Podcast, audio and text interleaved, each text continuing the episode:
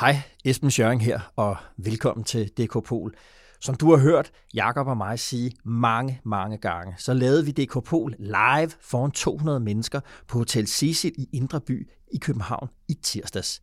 Og det er det, du skal høre nu. Vi har Holger K. Nielsen og Sofie Karsten Nielsen på besøg. Vi taler om kristendemokraterne, om Claus Short, og især taler vi om, hvordan man egentlig vinder en folkeafstemning. Tak, fordi du lytter med.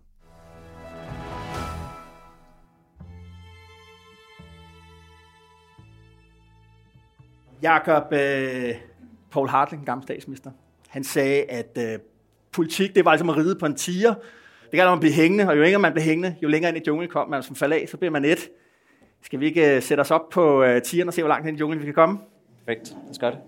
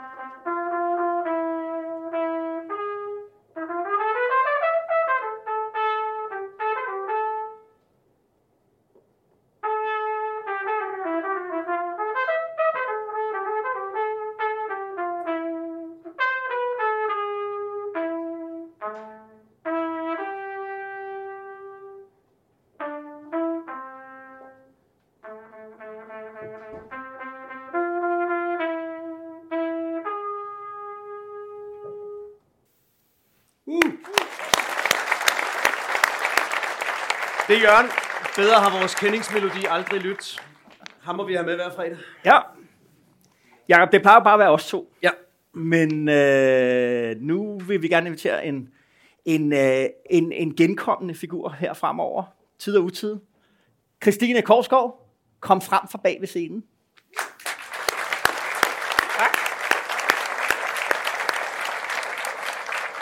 Hej Christine. Hej. Godt at se jer Ja, Lige måde. igen. vi skal øh, måske lige præsentere dig yderligere. Ja, tak. Mm. Du er journalist på Altinget, men du er faktisk også mere end det. Nu er du redaktionschef. Ja. Hej, Det chef. noget nyt. Ja. Og du vil være med øh, i DK Pol every once in a while fra nu af. Ja. Og øh, som Det det, jo hører sig og bør, så starter vi jo øh, med at, at sige, hvor vi gerne vil have været fluen øh, på væggen hen, og vi har også spurgt øh, jer derude, øh, hvor, hvor I gerne øh, havde været. Og det er jo fra, altså det er, jo- det er jo politik i bredeste forstand. Fra Odsherred Kommune til det Hvide Hus. Hvor vil du gerne have summet rundt øh, i den her uge, Christine? Jeg ved jo ikke så meget om, hvad det laver i Odsherred Kommune Nej. lige nu, så det, det bliver ikke der, men ja, altså hvis jeg bare kunne summe rundt over Jakob Ellemanns hoved i hele den sidste uge, ville jeg måske mm. gerne have gjort det. Ham kan vi måske vende tilbage til. Mm. Men hvis det sådan lige var i dag, så tror jeg måske godt, jeg gad at have siddet i uh, Mette Frederiksens ministerbil, eller hvor hun nu var, da hun lige hørte her til eftermiddag, at uh, Isabella Arndt stopper som formand for kristendemokraterne. Og melder sig ud af partiet.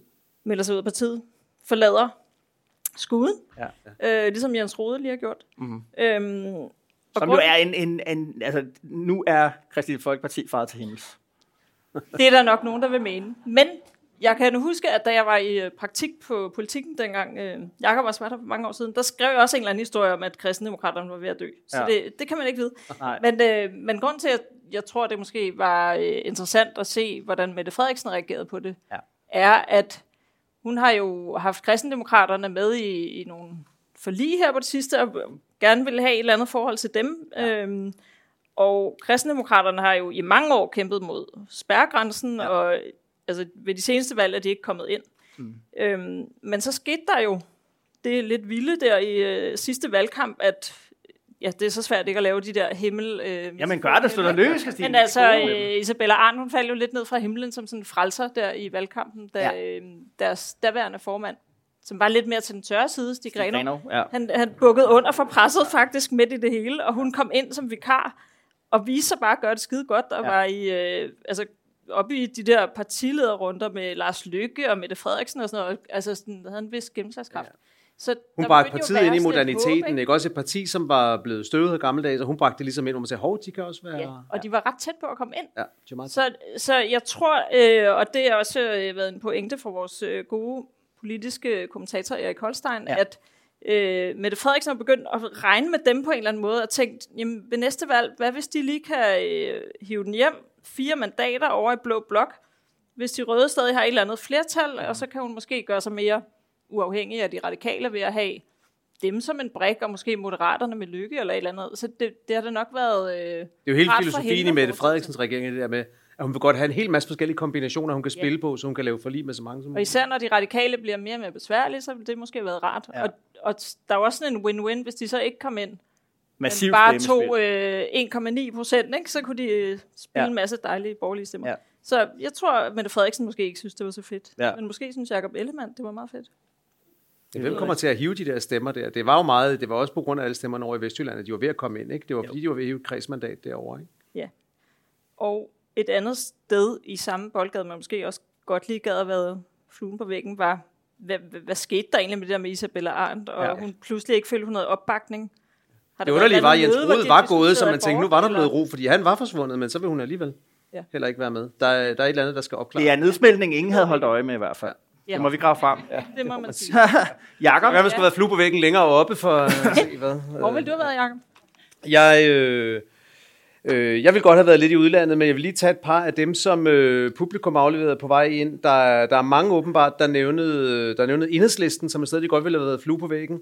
Øh, Marianne blandt andet, som havde sagt, at hun godt ville have været flue på væggen, og jeg tror ikke, det skal, det skal misforstås, men godt ville have været flue på væggen ude på toiletterne på enhedslistens øh, årsmøde, og jeg tror mest, det handlede om, at der var mange, som havde sagt, ligesom, at vi godt have været flue på væggen for at høre, hvad de rigtigt sagde til hinanden, når de diskuterede enhedslisten. Så der er åbenbart sådan en fornemmelse af, at de der diskussioner, enhedslisten har haft, at de måske ikke har været, at, at sandheden ikke helt er kommet frem.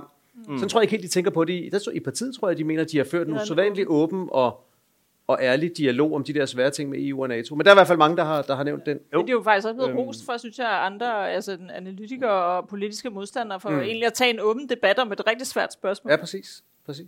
Det kan vi også snakke lidt med, med Holger K. om senere, tror jeg også, han har en holdning til.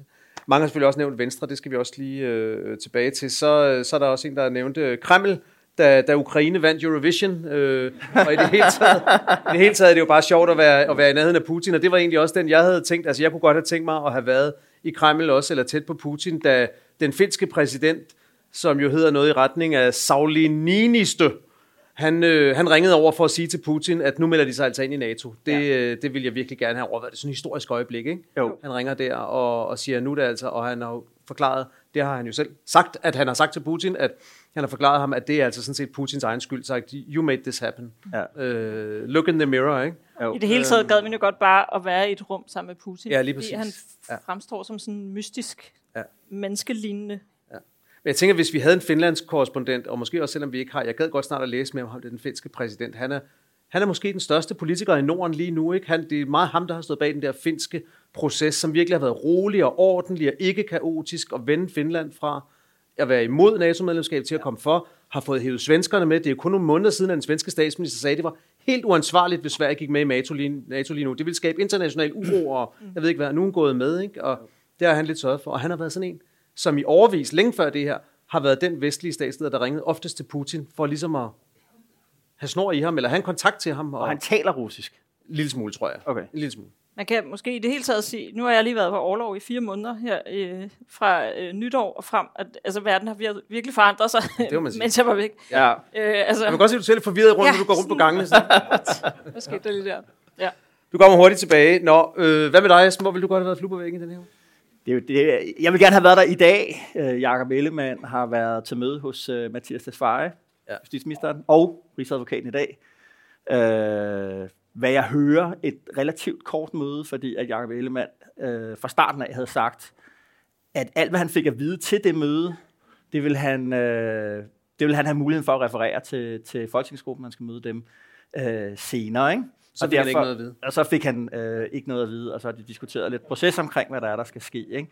Men det er jo det helt store øh, drama. Øh, det er vildt komplekst, øh, som I selvfølgelig ved, fordi at øh, Claus Frederiksen har den immunitet, som folketingspolitikere har for at blive straffet, med mindre at de simpelthen er blevet taget i gerningsøjeblikket, som der står i, øh, i, i, i loven. Ikke? Og, og altså, det her spil omkring, ikke, at Venstre, Venstres krav er, at hele Folketinget og offentligheden skal have at vide, hvad det er, sikkelsen går ud på. Øh, det kan af gode grunde jo ikke rigtig lade sig gøre, al den stund, at det er statshemmeligheder. Øh, så man kan jo ikke få øh, hvad det hedder, Rigsadvokaten til at afsløre statshemmeligheder, så har han gjort det samme, som man gerne vil tiltage Claus Hjort for. Øh, men det, det er den politiske kamp, der, der er, er interessant. Det er interessant i forhold til det her spørgsmål om at være et ansvarligt parti, fordi der ligger jo, øh, selvom de overhovedet ikke vil være ved det, så ligger der jo en enorm mistillidserklæring øh, til, at anklagemyndigheden skulle være uafhængig. Altså fordi... Øh, kunne vi høre, Søren Pape sagde, da han kom ud fra ja. det møde. Ikke? Altså man må, han har ikke sagt det helt klart, men man må forstå ham sådan, ja. at han vil stemme for at ophæve immuniteten. Og hans argument var ligesom, at hvis ikke vi gør det, så kan enhver justitsminister i fremtiden afsløre hemmeligheder ja. og undgå at blive retsforfulgt med henvisning til, at anklagen alligevel ikke kan lægges offentligt ja. frem. Der er sådan et altså han sagde jo faktisk på den måde, at Jacob Ellemanns argumentation er vrøvl. Ja. ja. Og, altså, og de kommer jo det tyder på, at de kommer til at ende to forskellige steder, og det er virkelig et interessant altså sted. De, I det hele taget er det interessant, når K og V skifter spor fra hinanden for tiden, ikke? men lige det her, det er så, ja, det er for det er jo også så statsministeragtigt en beslutning at skulle ja. træffe, ikke? Altså, stoler du på myndighederne i det her land, eller ja. gør du ikke? Altså, kan du være en statsminister? Men hvor er det også sindssygt for Venstre at være ind. Det er ikke nu det anden gang inden for hvad, et år eller halvandet, at de skal træffe den beslutning, som er næsten den samme, men, men ikke den helt samme, jo, det er meget vigtigt, men næsten den samme. Først med Inger Støjberg, og nu så med, med, med Claus Hjort Frederiksen, ikke? Jo. Det er en forfærdelig beslutning, og det er også, altså jeg synes virkelig, man gad virkelig godt at have været fluen på væggen. Også fordi ikke er Claus Hjort Frederiksen. Også hjemme ved er... køkkenbordet, hvad har Jacob Ellemann talt med sin kone om, og, og sin, sin far, far og, fordi det er jo en person, han kender, det må jo være fuldstændig forfærdeligt. Ja, han er, jo, han er jo Venstres far, ikke? Det moderne Venstres far er Claus Hjort Frederiksen, ikke? Altså det, det er følelsesmæssigt, tror jeg, helt utænkeligt for dem øh, at gøre det, ikke? men på den anden side, så er der den der pligten ved ansvaret, der står og banker på, ikke? At, som vi talte om derude, ikke? altså at den eneste politiker, man lige kunne forestille sig i Venstre, der vil sige, friends, det er vi nødt til at gøre det her for, for, for, de, for det større ansvars skyld, så er det Claus Hjort Frederiksen mm. selv. Øh, og det er derfor, det er jo egentlig det er et ægte dilemma for Jakob Ellemann, men i virkeligheden er det et dilemma, hvor der kunne godt komme en og redde ham for Claus Hjort kunne godt have stillet sig frem og sagt, på den måde er det jo, jeg tager er det jo, den, I skal sende er det jo manuskriptet til en film, det her, ikke også? At Venstre står i en sindssygt dyb krise, og det kan næsten kun blive værre, og der er en mand, der kan redde dem, og det er Claus Hjort, og det kan han gøre ved at ofre sig selv og tage den retssag, som med en vis sandsynlighed ender med at kunne sende ham i fængsel, eller i hvert fald med en fængselsdom, om den så bliver betinget eller, eller ubetinget. Men det virker som om, at han har besluttet ikke at gøre det, ikke? Ellers så er det i hvert fald ved at være for sent, fordi... De står fast. På tide. Alright. Ja, Ellemann har ja. bekendt. Det er fluen. Vi skal, øh, vi skal tage aftens øh, gæst, første gæst. Fedt. Øh, Holger K. Nielsen. Øh, han er den eneste, som sagt, politiker, der kan prale af både at have vundet en nej-kampagne og en ja-kampagne. Han har været folkeheld på venstrefløjen og målskive for tomater og æg på 1. maj for dele af, af selv samme venstrefløj. Øh, han er en af dansk politiks grand old men. Velkommen til, Holger K. Nielsen.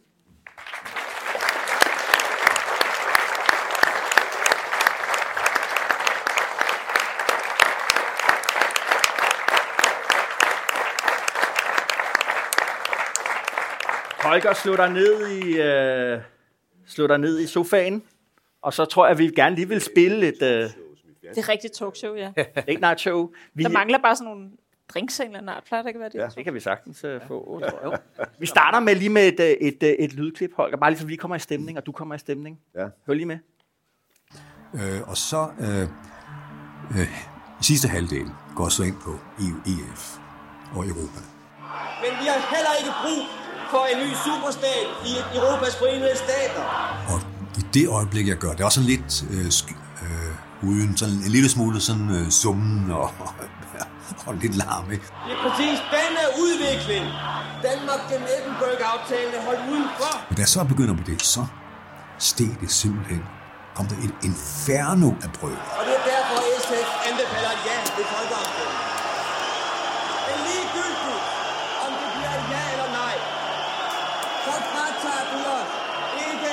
et inferno af brød op imod mig.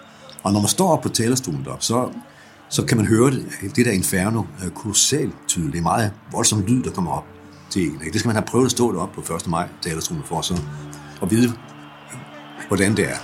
For det danske samfunds udvikling. Ja, Holger. Holger, øhm, vil du fortælle lidt om, hvad det er, vi hører her?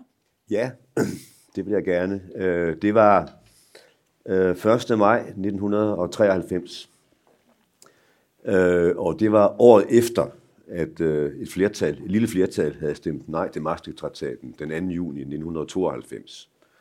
Øh, og, øh, og der havde vi øh, før folkeafstemningen øh, sagt, at hvis det blev et nej, så skulle vi have nogle, nogle undtagelser øh, til, til traktaten, og så kunne vi godt anbefale et ja efterfølgende, sammen med de andre, som også havde sagt nej i øvrigt på det tidspunkt.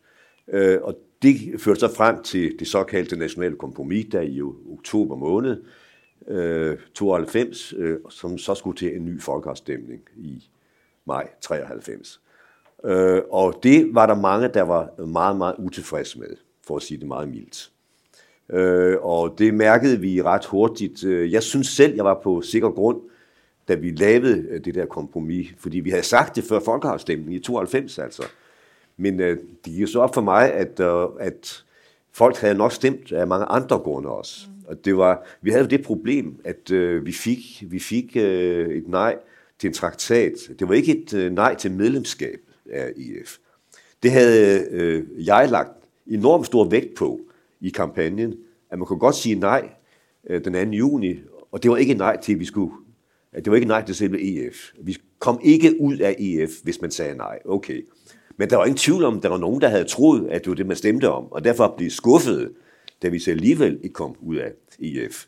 Og vi selv fik nogle såkaldte skaldede undtagelser, skaldede forbehold, som de kaldte det dengang. Det blev de håndligt kaldt, og det var ikke noget som helst, og de holdt ikke en meter, og var, havde ingen retlig gyldighed, og jeg ved ikke hvad. Øh, og, øh, og det betød jo, at jeg så blev skydeskive, som den havde stået for det der, især i foråret øh, 93. Og det kulminerede så øh, 1. maj øh, 93. Hvor der blev rigtig skydeskive. Ja, øh, det, det gjorde jeg, og ja, det bliver beskrevet der i, jeres klip der, og øh, jeg kan stadigvæk huske, øh, jeg havde jo jeg havde overvejet, før jeg gik på talerstolen, hvor meget jeg skulle nævne EF. Mm. Kunne jeg ikke bare øh, gå udenom det, fordi så ville jeg undgå alt det der. Men så kom jeg, så Bare jeg op, så går jeg op, ja, ja, det gør jeg så også, men, men, øh, men, øh, men så går jeg op med mig siger, ah, det var alligevel for, det var for weird, altså, det var, det var for mærkeligt øh, og, og fejt. Så jeg startede med at snakke om, om arbejdsløshed, nemlig. Kritiserede på Nyrup Sønder sammen. Han har ikke gjort nok, og jeg ved ikke, alt, alt det, som man siger 1. maj, og nu må Socialdemokraterne tage sig sammen, og det var for dårligt, og rum, rum, rum, alt det der, man siger der, ikke? Øh, og så, øh, og så, øh, og så, øh, så kommer jeg så til EF, og det er så det, man starter med at høre her, ikke? Ja. Og det er så rigtigt, at lige pludselig, og der var sådan en del sådan summen og, sådan smålarm, og, og folk var ikke helt vilde med mig, og lige pludselig så kommer det der brøl. Det der brøl, der kommer op. Og som jeg også siger der i, i klippet der, har man stået på talerstolen i Fældeparken 1. maj, så ved man, at øh, det, øh, det kan være meget, meget voldsomt, når man hører det der. Men man vender sig til det, fordi, fordi der er ikke, der, man kan rigtig gøre noget ved det, vel? Den allerførste gang, hvor, hvor, hvor jeg stod deroppe, det var øh, en uge efter, at jeg var valgt som ny SF-formand i 91. Og der stod en på lige foran og råbte, bunderøv, bundeknold, bundeknold. Jeg var sådan, jeg var sådan lige ved at så råbe tilbage til ham, hold din kæft, din idiot. Men, øh, men øh, du kan jeg godt se, at det går jo ikke rigtig vel, for der står nogle, nogle folk helt bagved, som ikke har hørt ham der råbe bundeknold efter mig, vel. Så man er, man er slet nødt til at regne med, at, at man, man må bare ikke lade sig distrahere. Man er, man er simpelthen bare nødt til at, at køre det her igennem, og det gør jeg så også, jeg holdt fast i manuskriptet, øh, og, og, og kørte det igennem, og det var så det. Ikke? Men det, det er jo meget kontrastfyldt, det her, vi hører her, og så i forhold til, da du stod som sejr her, der ved, Ja. ja. øhm, ved øh, afstemningen i juni 92, i Maastricht. Hvordan, øh, Jamen det var jo... Jamen, jamen, hvordan fik du ligesom placeret, placeret dig i skurkerollen, efter at have været helten for øh, EU-skeptikere? Jamen, det var, jeg ved ikke, altså, det, jeg synes, at det var rigtigt at gøre det. Og det var nødvendigt at gøre det, øh, fordi vi havde sagt det så tydeligt, at vi øh, kunne få en aftale med de andre lande, hvis det blev et nej. Og jeg synes også sådan i efterfølgende, hvis man så på den britiske Brexit-diskussion, mm. så synes jeg faktisk, at det var et meget godt stykke arbejde, som vi, som vi lavede på det tidspunkt. For i, i Storbritannien var der et totalt kaos. Øh, og, øh, og vi fik faktisk øh, samlet os om et, et godt grundlag, Således at dem, der dengang var imod undtagelsen, i dag står og vil have den bevaret. Ikke? Det synes jeg ikke er uinteressant, om jeg så må sige. Altså, når, når jeg sådan uh, ser på Morten Messerschmidt og enhedslisten, ikke, som er tordnet mod, at vi skal, vi skal ophæve forsvarsundtagelsen. Dengang var de delme der imod den, altså stemte Det imod var den også. tomaterne værd. Ja, ja.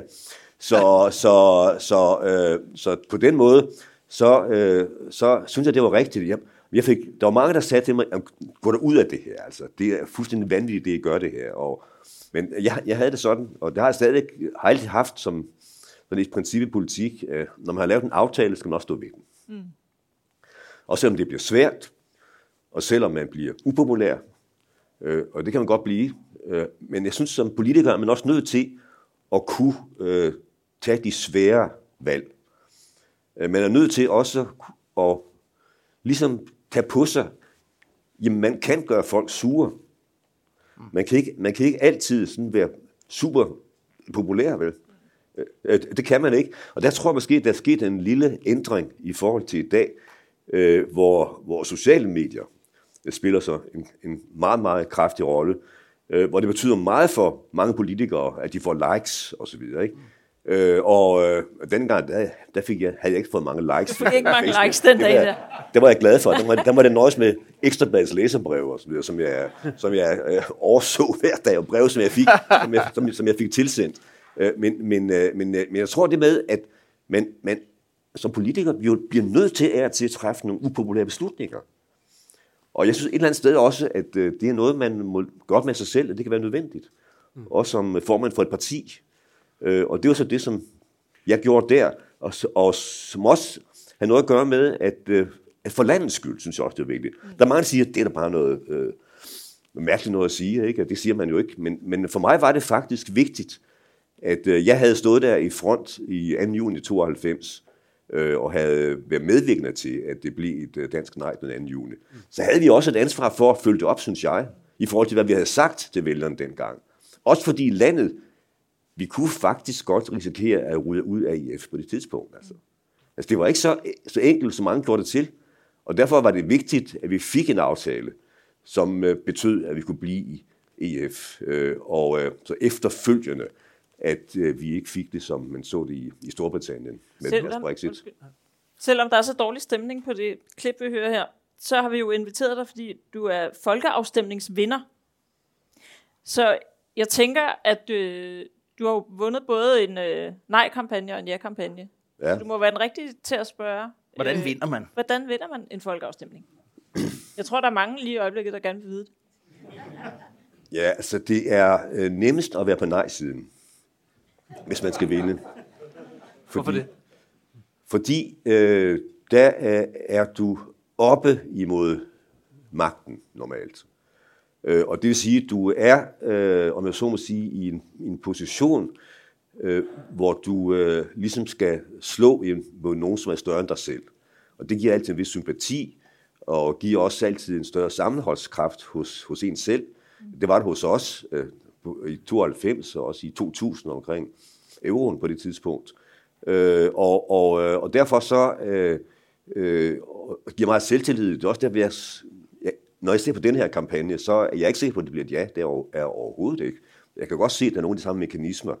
Omvendt, så kan der, er det også, de gange jeg har været på ja-siden, har det været forfærdeligt. For. Hvordan det? Og ikke kun fordi du har fået tomater i hovedet. Nej, nej, nej, nej. Altså, Hvad er der så for, eksempel, jamen, for eksempel, for eksempel øh, øh, sidste gang med, med det retlige forbehold. Så går der en eller anden, det er en socialdemokrat, hvis navn jeg skal nævne her, går ud og siger, øh, hvis det bliver et nej, så bliver Danmark overrendt af pædofile. Altså. Det er jo fuldstændig hul i hovedet at sige, at sige den slags ting. Øh, og, og, og, og det er jo vildt overdrevet. Alle de her overdrivelser, de her, de her skræmmekampagner, som folk jo er fuldstændig resistente overfor. Det skete jo faktisk allerede i 72, ikke, da man øh, overdrev kraftigt, hvad det ville betyde med et ja og et nej. Og det vil sige, at de der kampagner, specielt om økonomiske konsekvenser, men også andre konsekvenser, er folk jo fuldstændig resistente overfor. Øh, og jeg husker der i, i, i øh, 93, øh, der, jeg havde nogle meget kraftige diskussioner med, med Poul Nyrup der. Jeg var enormt irriteret på ham. Øh, fordi Poul Nyrup, han kørte på økonomi. Han kørte på beskæftigelsen. Han var lige blevet statsminister, og det var vigtigt for ham også. Ikke? Øh, og så siger jeg til ham, Poul, det er sgu da ikke det, vi kan vinde den her kampagne på. Vi er nødt til at køre på, vi har et nyt grundlag i forhold til 92, og, og det her, det giver nogle nye muligheder, ikke? Jeg ved godt, hvordan jeg snakker til de socialdemokratiske vælgere. altså. Øh, og, og, og, øh, og, og, øh, og, og, og, og der var ikke noget at gøre der, vel? Og jeg var, jeg var så frustreret øh, over det. Og, øh, øh, og de gange, jeg synes virkelig, det har været frustrerende her. Det også i, i, i 15 var det med, med, med den sidste folkeafstemning, ikke? Øh, hvor man kørte i mange forskellige retninger, der var ingen engagement, folk var nærmest ligeglade, øh, og der burde jo have været en eller, anden, en eller anden generalstab, som koordinerede det der. Det var der overhovedet ikke. Folk kørte i forskellige retninger. Men og det siger, der kom, der kom alle mulige andre taktiske overvejelser ind også, øh, hvor nej-siden var ligesom øh, fokuseret på den her opgave, vi nu skulle løse. Ikke? Men en anden ting ved ja-siden, ikke, det jeg har lagt mærke til, det er, at skræmmekampagner har begge sider jo til fælles. Der i både ja, ja, ja og nej-siden ja, ja. skræmmekampagne. I, i øvreafstemningen i 2000, kan jeg huske, der kørte Jens Peter Bunde og andre en meget effektiv skræmmekampagne, hvor de fik gjort det til, at hvis, hvis Danmark kom med i euroen, kunne folkepensionen ikke opretholdes på sit nuværende niveau. Og det var, det var pænt underligt, for det havde det ikke rigtig noget med det at komme med i euroen at gøre. Men det fik alligevel ja-siden til at gå så meget i panik, at Poul ja, ja. Nyrup ville udstede en garanti for folkepensionen.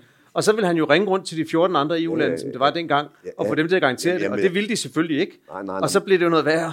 Jamen altså, den der med folkepension, jeg ved ikke, hvordan den lige pludselig var der. Der var der lige pludselig. Det var ikke mig, der fandt på det. det, det, var der. Men, øh, men øh, så bliver jeg spurgt, jeg bliver, jeg bliver interviewet af Ole Kron fra TV2. Og det har han bekræftet sidenhen også. Det var der, den, den startede i virkeligheden. Og så siger jeg så, at, øh, jamen det, øh, så siger jeg så, jamen altså, og det mener jeg er rigtigt, altså, øh, euroen har også noget at gøre med, hvad, hvad er det for en økonomisk politik, de enkelte lande kan føre. Og det var det, som de ikke ville diskutere på ja-siden. Hvor vi sagde, hør her, det er ikke bare en teknisk foranstaltning, det er også en politisk foranstaltning. Mm. Det vil sige, får du en fælles mønt, er du også nødt til at have en fælles økonomisk politik. Og det kan også godt få konsekvenser for velfærden. Altså.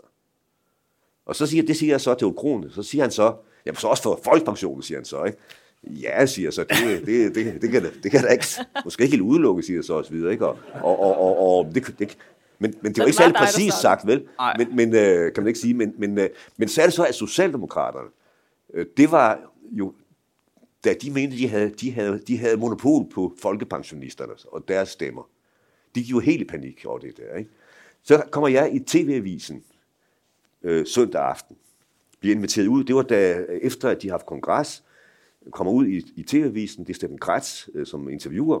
Øh, det er ude i Gønmosen derude. Øh, Øh, og øh, og øh, ja, jeg ved ikke, hvad Nyrup han vil. Han vil et eller andet.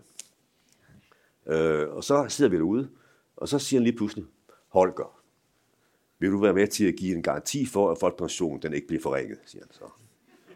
Og jeg sidder og tænker øh, et meget hurtigt øjeblik, ja, det er lidt svært måske at sige nej til, ikke? Men, øh, men så, siger, så siger mit instinkt mig, heldigvis, man skal aldrig nogensinde forhandle for åben skærm. Mm. Så jeg, jeg siger, ah, ved du hvad, du, det må vi simpelthen snakke om senere hen. Det kan jeg ikke sige nu, og bum, bum, bum. Ikke? Øh, og, og, øh, og så fik den afværget på den måde. Øh, og det viser så, at det var jo fuldstændig grotesk, det de var ude i. Han skrev det der brev til de andre lande, og, og, og, og det med, med, med velfærdsordninger, det er jo ikke bare folkepensioner, der er også andre forskellige velfærdsordninger, der var vigtige. Altså, men de var så fokuseret på folkepensionisterne, Socialdemokraterne, ja, det kørte den der. Meget... Man kan godt forestille sig, at de blev overrasket nede i, nede i den franske regering, da de fik ja, et brev ja. om, om de ville garantere de danske velfærdsydelser 10 år frem i tiden. Eller sådan. Men så lavede partierne jo i stedet for en garanti, men som så kun var 10 år frem i tiden, som jo også var sådan lidt underligt, for så må vælgerne jo have tænkt, nå, så om 10 år, så er de klar til at... Ja, ja, men det var helt weird. Det var men Holger, dengang, Esben han var inde på det i starten, det der med, hvordan øh, nederlag også kan flytte, øh, også kan flytte folk og være med til at flytte partier. Og, og, og hele det der 293 var jo også, var jo ikke kun dansk politisk historie, det var også sådan noget venstrefløjshistorie i forhold til, mm. at det var det sådan fysisk, eller det meget symbolske øjeblik, hvor venstrefløjen gik fra at være øh, markant øh, nej-siger i forhold til hele EF-EU-spørgsmålet til at bevæge sig i en ja-retning, og, og, og den ser ud til at have taget endnu et skridt her lige den seneste uges tid. Interessant. øh, ja, øh, men man, man kan jo sige det, altså jeg oplevede det der jo første gang, jeg øh, blev i 1979, jeg blev ansat som, øh, som sekretær for Bodil Bosorup, SF's første direkte valgte EF-parlamentariker. Og, og vi sad i, den, i gruppen af kommunister og beslægtede. Og det var med de italienske kommunister, som var, som var de mest EU-progressive, eller positive, der var i hele parlamentet. De var simpelthen uden sammenligning dem, der var mest begejstrede for EF. Hvad skyldtes det? Det skyldtes, at de så hele EF som fra en anden synsvinkel, end vi gjorde. Vi så det ud fra, om vi mistede suverænitet. De så det ud fra nogle politiske synsvinkler. Gavner det her, den, gavner det her vores vælgere? Gavner det her arbejderklassen i Italien, hvis EU foreslår, eller EF foreslår det og det, hvor vi kun så på, betyder det, at dansk suverænitet bliver udhulet? Og det, de tog en politisk stillingtagen. Det kommer til at påvirke mig øh, ganske, ganske meget. Man kunne ikke rigtig overføre, synes jeg, erfaringerne fra Italien til Danmark, fordi velfærdsstaterne er, er meget, var og er meget forskellige. Øh, men den der tilgang, synes jeg, var interessant. Og, og, og det var jo i forlængelse af, at øh, man så en udvikling, hvor EF-modstanden i stadig højere grad blev flyttet fra venstre til højre. Allerede dengang. Øh, jamen, det var det dengang allerede. Altså, dengang, mens, hvis man så, så på øh, dem, der var modstandere, det var fascisterne fra Italien, det var den yderste højrefløj i de forskellige lande, også i Storbritannien i øvrigt. Øh, og, og så øh, var det også dele af den yderste venstrefløj, det er rigtigt nok. Men, men, øh, men allerede dengang, der var der øh, den der, øh, kan man sige, øh, tendens, øh, hvor højrefløjen øh, går imod.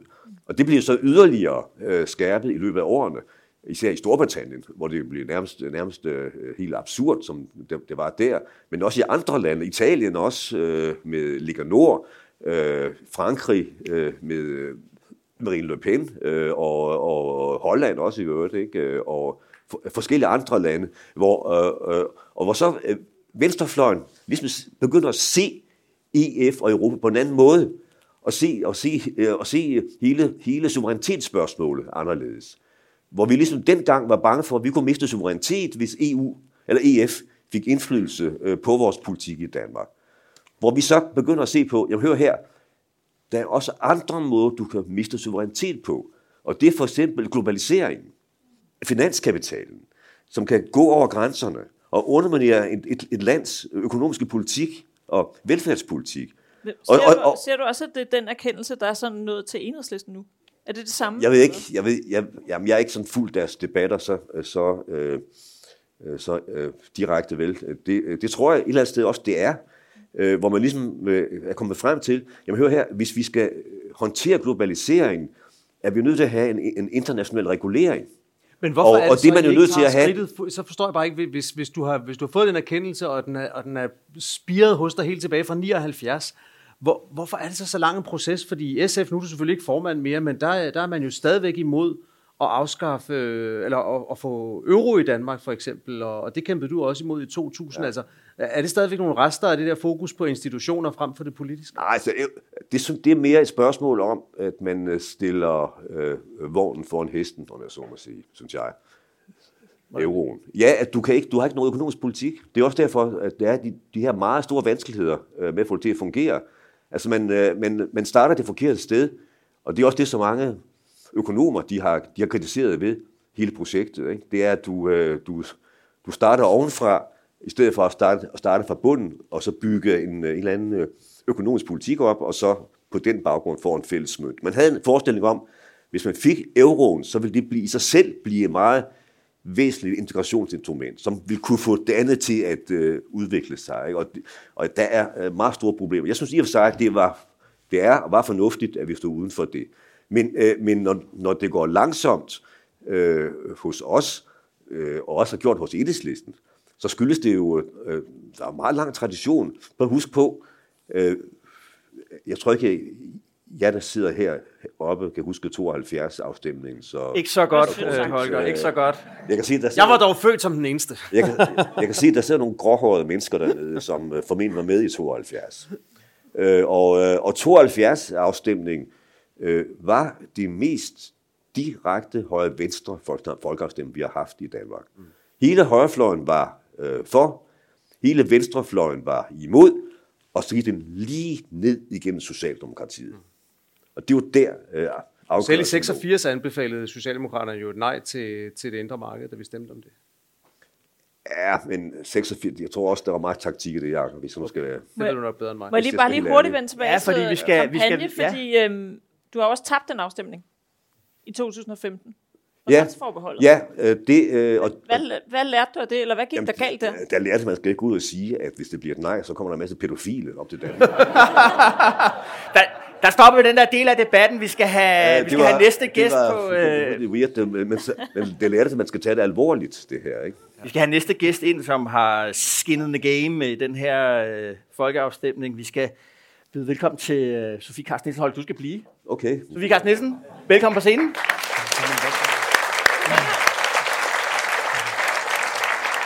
Nå, hej, hej med dig. Hej. Goddag. Ja. Hej Sofie, velkommen, til. Velkommen. Tak. Sofie, du har lige været i øh, partilederdebat. Hvordan, Hvordan gik gik det? Det gik fint. Det var med Peter Velblund øh, fra øh, Enhedslisten, og jeg har rost dem for at ændre øh, stilling øh, på sådan øh, hellere kritisk indenfor end udenfor. Det var Nyt Europas øh, slogan engang. Det er sådan langsomt ved at komme ind. Jeg er heller ikke sikker på, hvor øh, dybt det er trængt ind, men, øh, men det synes jeg var rigtig øh, godt. Mm. Jamen, apropos det, øh, Sofie, vil jeg lige starte det her med... Jeg har taget nogle snapshots af din, af din Twitter-profil her. Ja. Fra de sidste par dage. Du har været i debat med Morten Messerschmidt, Ja. og der er en reaktion der fra, fra den første partilederrunde, tror jeg det er. Og der var en ting, jeg sådan lagde, lagde mærke til i det. Det er det der, øh, hvor du siger, at du forstår tvivlerne, og god plads til tvivlen, og Det er korrekt. den der måde, du og I er gået ind i, øh, i, i debatten på, øh, som jeg gerne vil snakke med dig om, hvad, er, hvad det er, I tænker om det, øh, og hvorfor, hvorfor I griber det an på den måde. Fordommen om jer er jo, er jo ligesom er Bruxelles-elitens øh, yderste spydspids her i Danmark, og folk, der ikke er enige, de skal på overtagelseskursus. Øh, hvad det hedder. Det kan godt være, at fordommen ikke er, er rigtig, men det er der er stadig noget, ja. der er stadig noget man har, I har taget bestik af, Helt klart. hvordan der kan blive øh, reageret på jer. Jamen, jeg Fortæl om synes, Jamen altså, øh, Holger øh, sagde det jo meget godt lige her før, altså, at det dummeste, man kan gøre, er da at slå folk oven i hovedet med, at nu kommer de pædofile øh, til, øh, til Danmark. Jeg tror faktisk, det var Radikal Ungdom øh, i 15, der er også øh, inspireret en øh, unavngiven øh, socialdemokrat. I må Øh, fortælle bagefter, hvem det ja, er. ja, ja, det er også i barn. Når vi slukker... ja. øh, Men, øh, men altså, skræmmekampagner Ja. ja. øh, fra alle sider står vi jo også selv af på. Så derfor så gør folk det der, og jeg tror, noget af det gode, øh, og besværlige, men jo virkelig gode øh, ved øh, øh, vores debat i Danmark, det er, at folk er super kritiske mm. over for, hvad politikere siger. Og det er generelt et sundhedstegn. Mm. Øh, og, øh, og der har været meget sådan panik tidligere på blandt ja øh, partierne, fordi vi er jo så mange, der er enige, og også meget taktik, men vi vil alligevel ikke stå for tæt på dem, vi jo lige om lidt skal være imod i et folketingsvalg og sådan noget. Mm, Jeg tror bare, vi har været, jeg er meget mere sådan, denne her gang, øh, sådan, det må blive, som det bliver, men vi skal i hvert fald kunne rumme alle dem, der berettiget har tvivl. Hvad er, det, der, er hvad er det den berettede tvivl? Jamen, der, jeg er 47, øh, lige om lidt. Du kan heller ikke huske folkeafstemningen i 72. Det er meget konkret, det kan jeg ikke, men øh, jeg, når jeg nu siger lige præcis 47, så er det fordi, det bliver jeg den 24. maj. Mm. Og i 1993 var det seks dage efter, øh, at der havde været den øh, seneste afstemning om det her. Jeg missede det lige præcis. Og det betyder jo, at alle, der er under 47 i maj, det er 2,3 millioner stemmeberettigede mennesker, de har ikke haft et forhold til forbehold øh, på øh, den her måde. Og det synes jeg virkelig faktisk, jeg oplever ret meget. Jeg kan godt forstå, mange er i tvivl, fordi det ikke er en samtale, vi har haft i Danmark rigtig længe. Vi har ligesom taget en lille ting ad gangen, og så diskuterer vi det. Mm. Men for, forsvar og sikkerhed i Europa, det er ikke noget, vi har diskuteret i Danmark i næsten 30 år. Mm. Men den samtale har faktisk fundet sted i de andre europæiske lande, meget konkret. Hvordan er det, vi forholder os til det? Øh, Så jeg kan godt forstå, at der er mange, der er sådan, hvorfor skal vi overhovedet stemme om det? Jeg oplever hos mange unge, øh, som, og det er virkelig, de er velinformerede og øh, engagerede, men de er heller ikke helt klar over, hvad er det egentlig, vi har, de der forbehold. Så meget det, men kampagnemæssigt er det da en erkendelse af, at man skal ikke komme og pådute nogen noget i Danmark. Og hvor meget prøver jeg at tage folk med ind i sådan, at, altså, hvad kan man sige, har I siddet og lavet analyser, det kan vi godt her i sådan en lukket kreds jo tale om, altså, altså når jeg med, med, med meningsmålinger og fokusgrupper, og ligesom har prøvet ligesom at forstå en gang, hvad er det egentlig, hvem er det, vi kommunikerer til, apropos det der med, Ja, folk vi har ikke lavet så meget øh, fokusgrupper, men der er lavet nogle, øh, nogle øh, målinger på, altså hvor mange tvivlere, det, altså, det er jo også ude, det er der ret mange, der gør. Øh, der er ret mange unge, øh, der er sådan, øh, vi vil gerne vide mere, er nysgerrige og tvivlende. Der er også mange kvinder, øh, der øh, tvivler. Øh, mange kvinder på øh, min egen alder. Det har der også været i de andre afstemninger, men det er der også øh, Hvorfor den tror her er gang. Øh, både fordi, at man øh, faktisk øh, bare øh, tit undersøger tingene en lille smule grundigere end... Øh, øh, øh, øh, øh, nå, men helt ærligt. Øh, og det er og bare Vi er sådan mod sexisme i den her podcast. Ja, men øh, sige, det var så, heller øh, ikke sådan, bare sådan ikke lige tager for gode varer, hvad, øh, hvad øh, jo en del øh, mandlige politikere så måske synes, at man skal påduttes.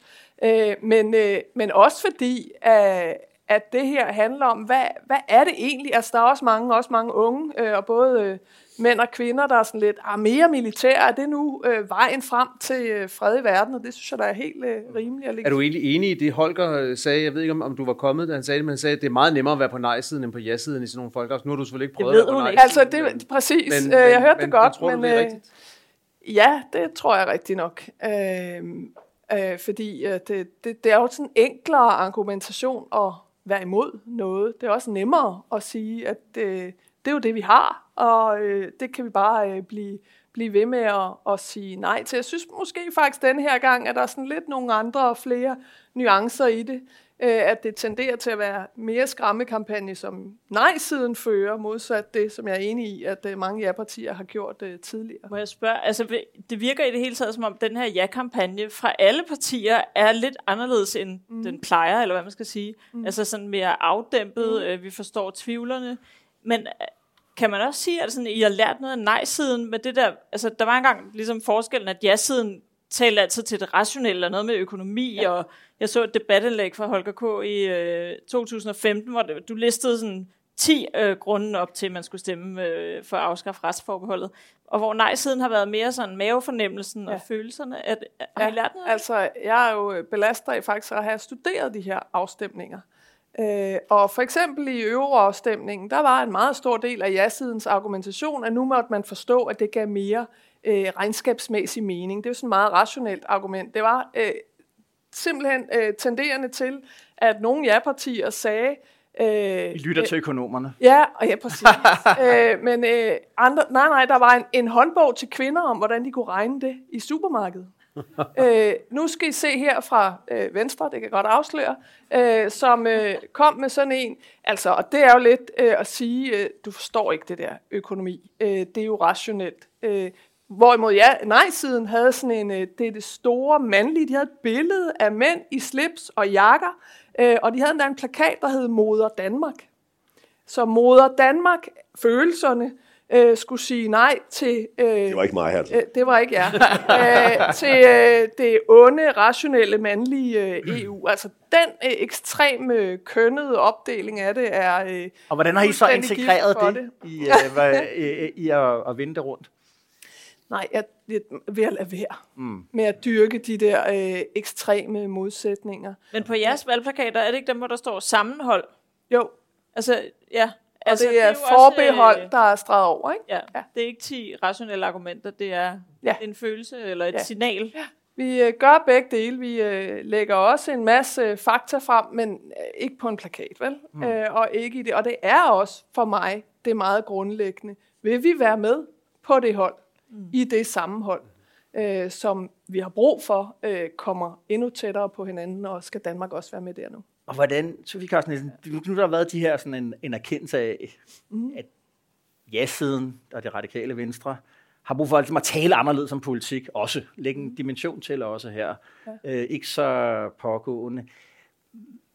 Kommer det også til at have indflydelse sådan her, når, på jer sådan hen ad banen, når vi kommer frem mod et folketingsvalg? Er der også, vil vi også opleve, sidste folketingsvalg var det svømmeture ghetto-overnatninger fra, fra din forgænger. Øh, skal du svømme til en, en uh, ubeboet ø? Øh, til Det, det kan jeg på det bestemteste sige, at jeg ikke skal. Det er jeg utrolig dårlig til.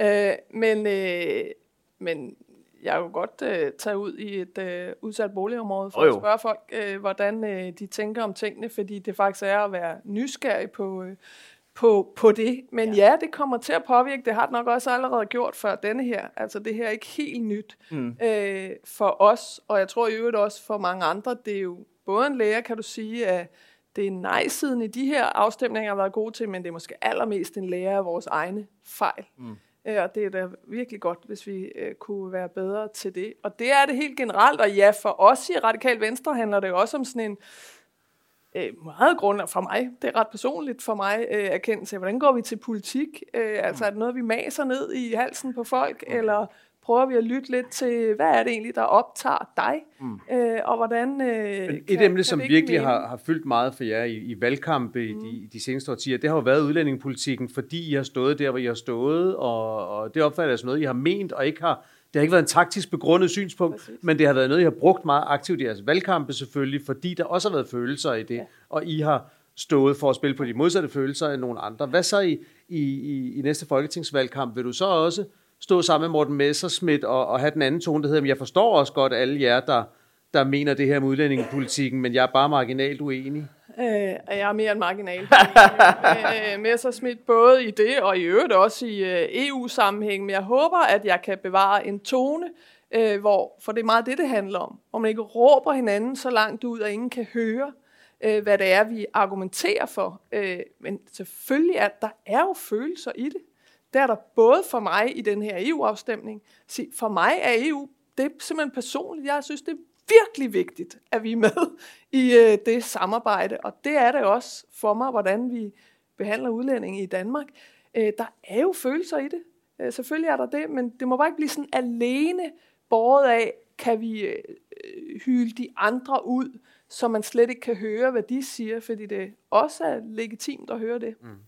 Den folketingsvalgkamp, der vil også så småt snart starter, måske på den anden side af folkeafstemningen. Ja. Hvad, hvad bliver så, øh, hvad bliver jeres mål der? Hvad bliver jeres fokus?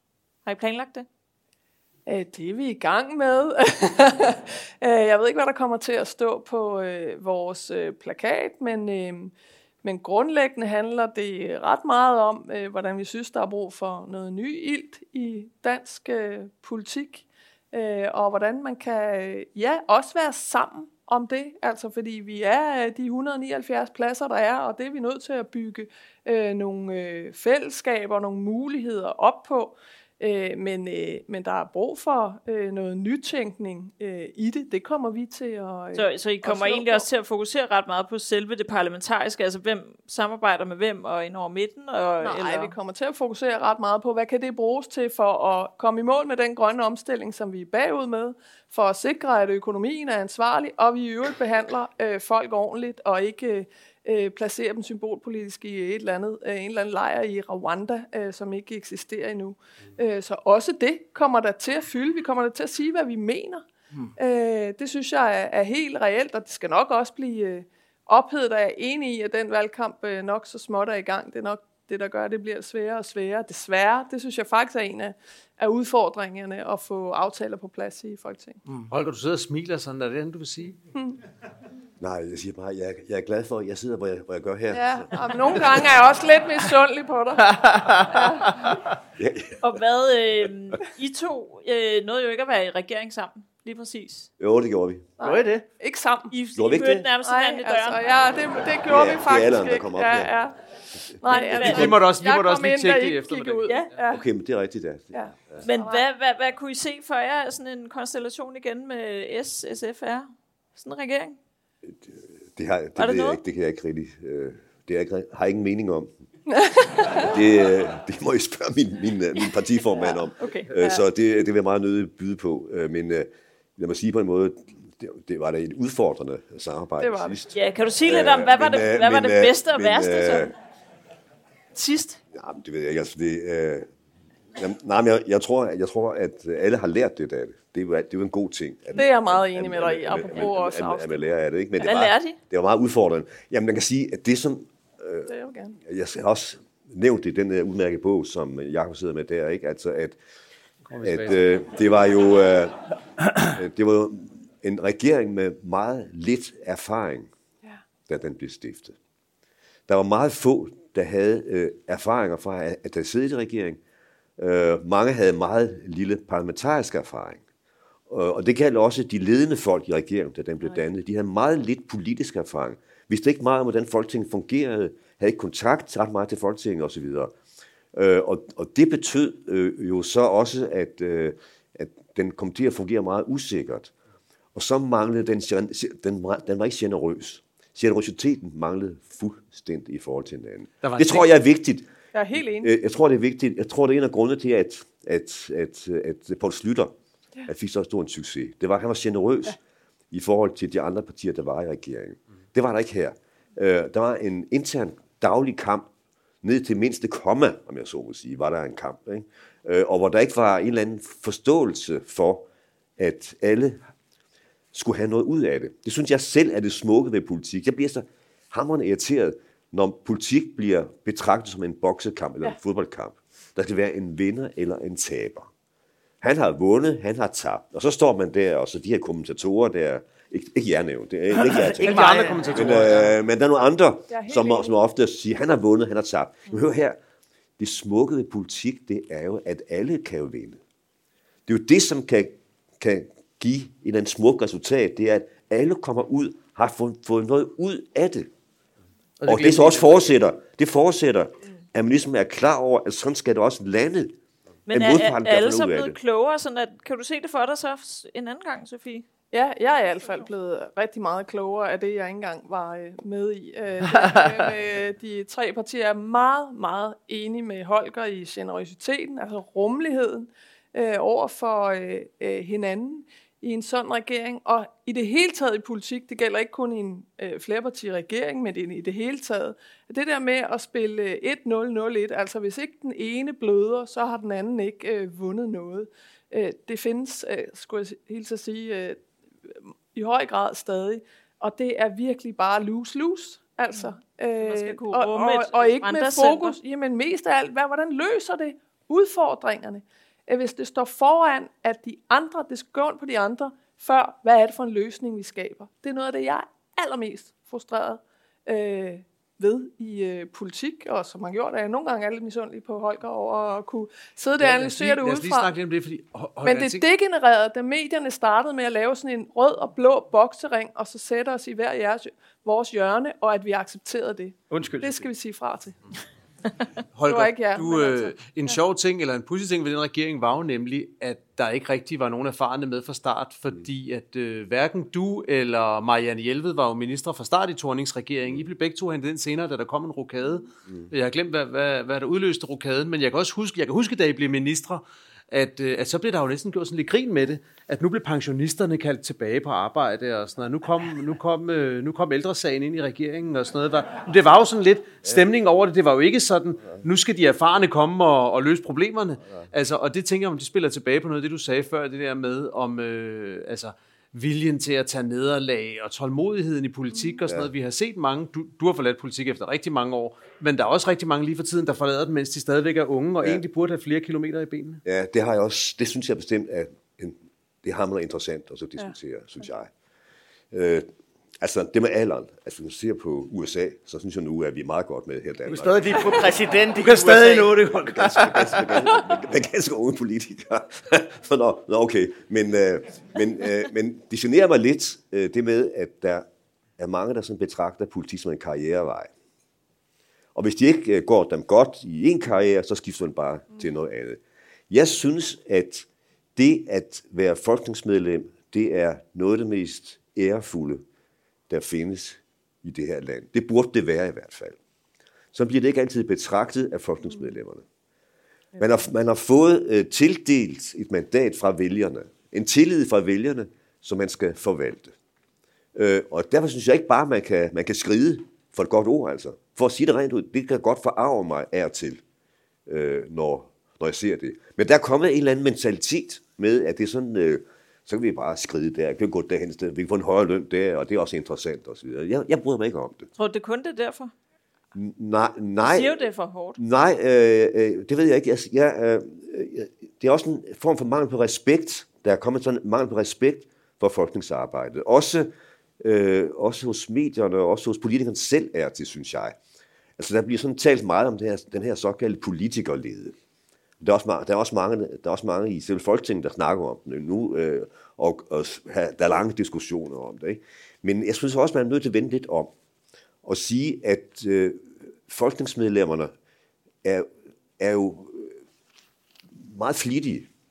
Altså, du har to flere forskellige niveauer, når man snakker politik i Danmark. Du har de her partiledere, hvor du er en af dem, I er fjernsynet i aften, I diskuterer med en anden, fint nok, fint nok, og valgkamp, ikke? Men under det, så sidder der en masse rugbrødspolitikere, som er valgt af deres vælgere i forskellige kredse. De sidder hver dag og gennemtråler papirer. De sidder hver dag og foreslår øh, ændringsforslag til lov. De sidder hver dag og tager imod øh, vælgere udefra øh, og laver et stykke arbejde, og ofte hårdt arbejde, øh, uden at de får særlig meget tak for det, for at vide, at de er nogle øh, levebrødspolitikere, nogle idioter osv. Ikke? Mm. Så vil jeg også sige, at det skal man kunne leve med, fordi sådan er det, sådan er det tit. Men alligevel, så synes jeg, at der mangler ofte en eller anden mangel på respekt for det, for det arbejde, man går og gør. Mm. Også i betragtning af, og når vi nu skal være helt ærlige, ikke? i alt snakken om politikerlede, Danmark er altså et uhyre veldrevet samfund. Det er det altså rent faktisk. Det er jo, det er jo, det er jo et, et smørhul, når Ja. man sammenligner, sammenligner med andre lande. Det er der mange, der, der, der står bag. Det er ikke bare politikerne. Det er da godt, men det er altså også politikerne efter min mening. Og det synes jeg, man skulle anerkende lidt mere. Fordi du får lov ligesom at lukke den her del af... Du har jo talt på et tidspunkt rigtig meget om, mm. at politik var gået i stykker, og du berørte det måske også ligesom lidt her. Mm. Afsluttende bemærkning, det der med karrierevejen. Kunne du, kunne du se dig selv øh, vende tilbage til, var det Ida, du var øh, arbejdet for en gang? Som tage den der lobbyfornemmelse, få det hjem klokken 4, fri i weekenden, alt Ah. det der. Øh, måske ikke lige der, øh, men øh, ja, jeg kunne sagtens se mig selv øh, gå ud og øh, lave noget andet. Øh, jeg har været i politik i 10 år, men jeg var altså også øh, i, i arbejde i 10 år inden da. Øh, og jeg har øh, vidderligt aldrig øh, set det som en øh, karrierevej. Øh, jeg troede slet ikke, jeg skulle være politiker, tværtimod. Mm. Øh, og jeg kan godt forstå, hvad det er, især det sidste, Holger siger. Jeg synes, den der med, at man giver op og sådan noget, altså Nick Hækkerup har trods alt været i politik i rigtig mange år. Øh, og så jeg synes ikke, man kan sådan øh, klandre de politikere og sige, at det her, det, øh, det er simpelthen ikke det, øh, altså, som, øh, som jeg øh, kan mere. Jeg, jeg har brug for noget andet meget ofte, så er det jo fordi, de simpelthen øh, synes, at, at der skal ske noget andet i livet, eller ikke vil mere. Det må vi jo respektere. Mm, altså, øh, øh, og, øh, øh, og jeg synes ikke, at der er meget klynk i øh, politik, som vi også øh, bliver anklaget for at enige i. Man må, man må ligesom leve med en del, men, men der er et eller andet, vi har selv ansvar for at sige fra. For eksempel for at stå i den røde og blå øh, boksering. Mm. Men vi skulle måske også samtale lidt om, er det det, vi ønsker? Altså er det sådan et samfund, vi vil have, hvor det tv, I får fra politik, det er en rød og blå boksering? Mm. Det synes jeg ikke er den efterspørgsel, jeg hører. Det er alligevel bare der, det ender. Der, øh, der stopper vi øh, for jer, Sofie Carsten Nielsen og Holger K. Nielsen. I lille stedende.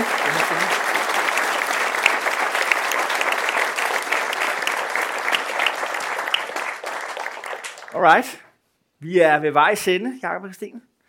Ja. Øh, men inden vi øh, krydser målstregen og drukner soverne ned i, øh, i baren, så skal vi have lidt anbefalinger til publikum, både, både jer, der sidder her, og, og dem, der, dem, der lytter med, når vi sender på, på, på fredag. Christine, vil du ikke, øh, vil du ikke lægge for? Nu har vi jo, øh, overskriften på det arrangement var jo, sådan vinder man en folkeafstemning, ikke? Ja. Øhm, men det er der faktisk en fra øh, Brexit øh, Leave-kampagne, der har skrevet en kronik, der hedder, sådan vinder man en folkeafstemning. Mm. How to win a referendum. Ja, Ja. den kan man læse i øh, vores lillesøstermedie Politico. Den er fra 2016, et halvt år efter øh, de vandt afstemningen. Ja. Og der, øh, der siger han, ja, der er, øh, det er Paul Stevenson, som var øh, kommunikationsdirektør i Live-kampagnen. Mm-hmm. Og han siger, ja, der er efterfølgende er der en masse kloge folk, der har prøvet at forbinde punkterne og siger, at det her var uundgåeligt, det ville ind sådan anyway, der er strømning af tiden, men han siger, men sådan var det slet ikke, fordi nogle få måneder før var det helt kaos i vores, øh, på vores del af banen, men øh, vi fandt ud af, hvordan vi skulle gøre det, og sådan her. Hvad var det så? Og så kommer der bare nogle interessante punkter. Altså, meget af det handler jo om det der med, hvordan de indsamlede data på nogle helt nye måder, mm-hmm. og fandt frem til, hvem er det, vi skal have fat i, og hvem er det, vi skal have ned i stemmeboksene. Mm. Det handlede meget om det der med at mobilisere dem, der ikke plejede at gå ned og stemme. Finde frem til, hvem er det, der går rundt og er sådan lidt bitre derude og savner kontrol over deres liv, mm. øh, ikke kan lide EU og synes, der er for meget øh, indvandring. Øh, det er dem, vi skal have ned i stemmeboksene. Så de lavede for eksempel sådan en, øh, en konkurrence, hvor man kunne vinde 50 millioner pund. Fordi det var det beløb, sagde de, øh, som England, øh, Storbritannien afleverede til EU hver dag. Så det kunne du vinde, hvis du kunne forudse alle resultaterne i EM i fodbold. Du skulle bare lige svare på nogle spørgsmål først om, hvem du var, hvor du bor, og hvad, hvad du Med mener om data. forskellige ting. Og det fik de sindssygt mange data på, så de kunne finde ud af, hvor de skulle hen og øh, stemme dørklokker. Og han Og sagde, at det var, nogen, det var faktisk billigt. Altså, det er en omkostningseffektiv måde at, at finde, øh, få mobiliseret nye vælgere på. Den er meget interessant. Der er masser af andre gode punkter. Måske kan I også bruge den.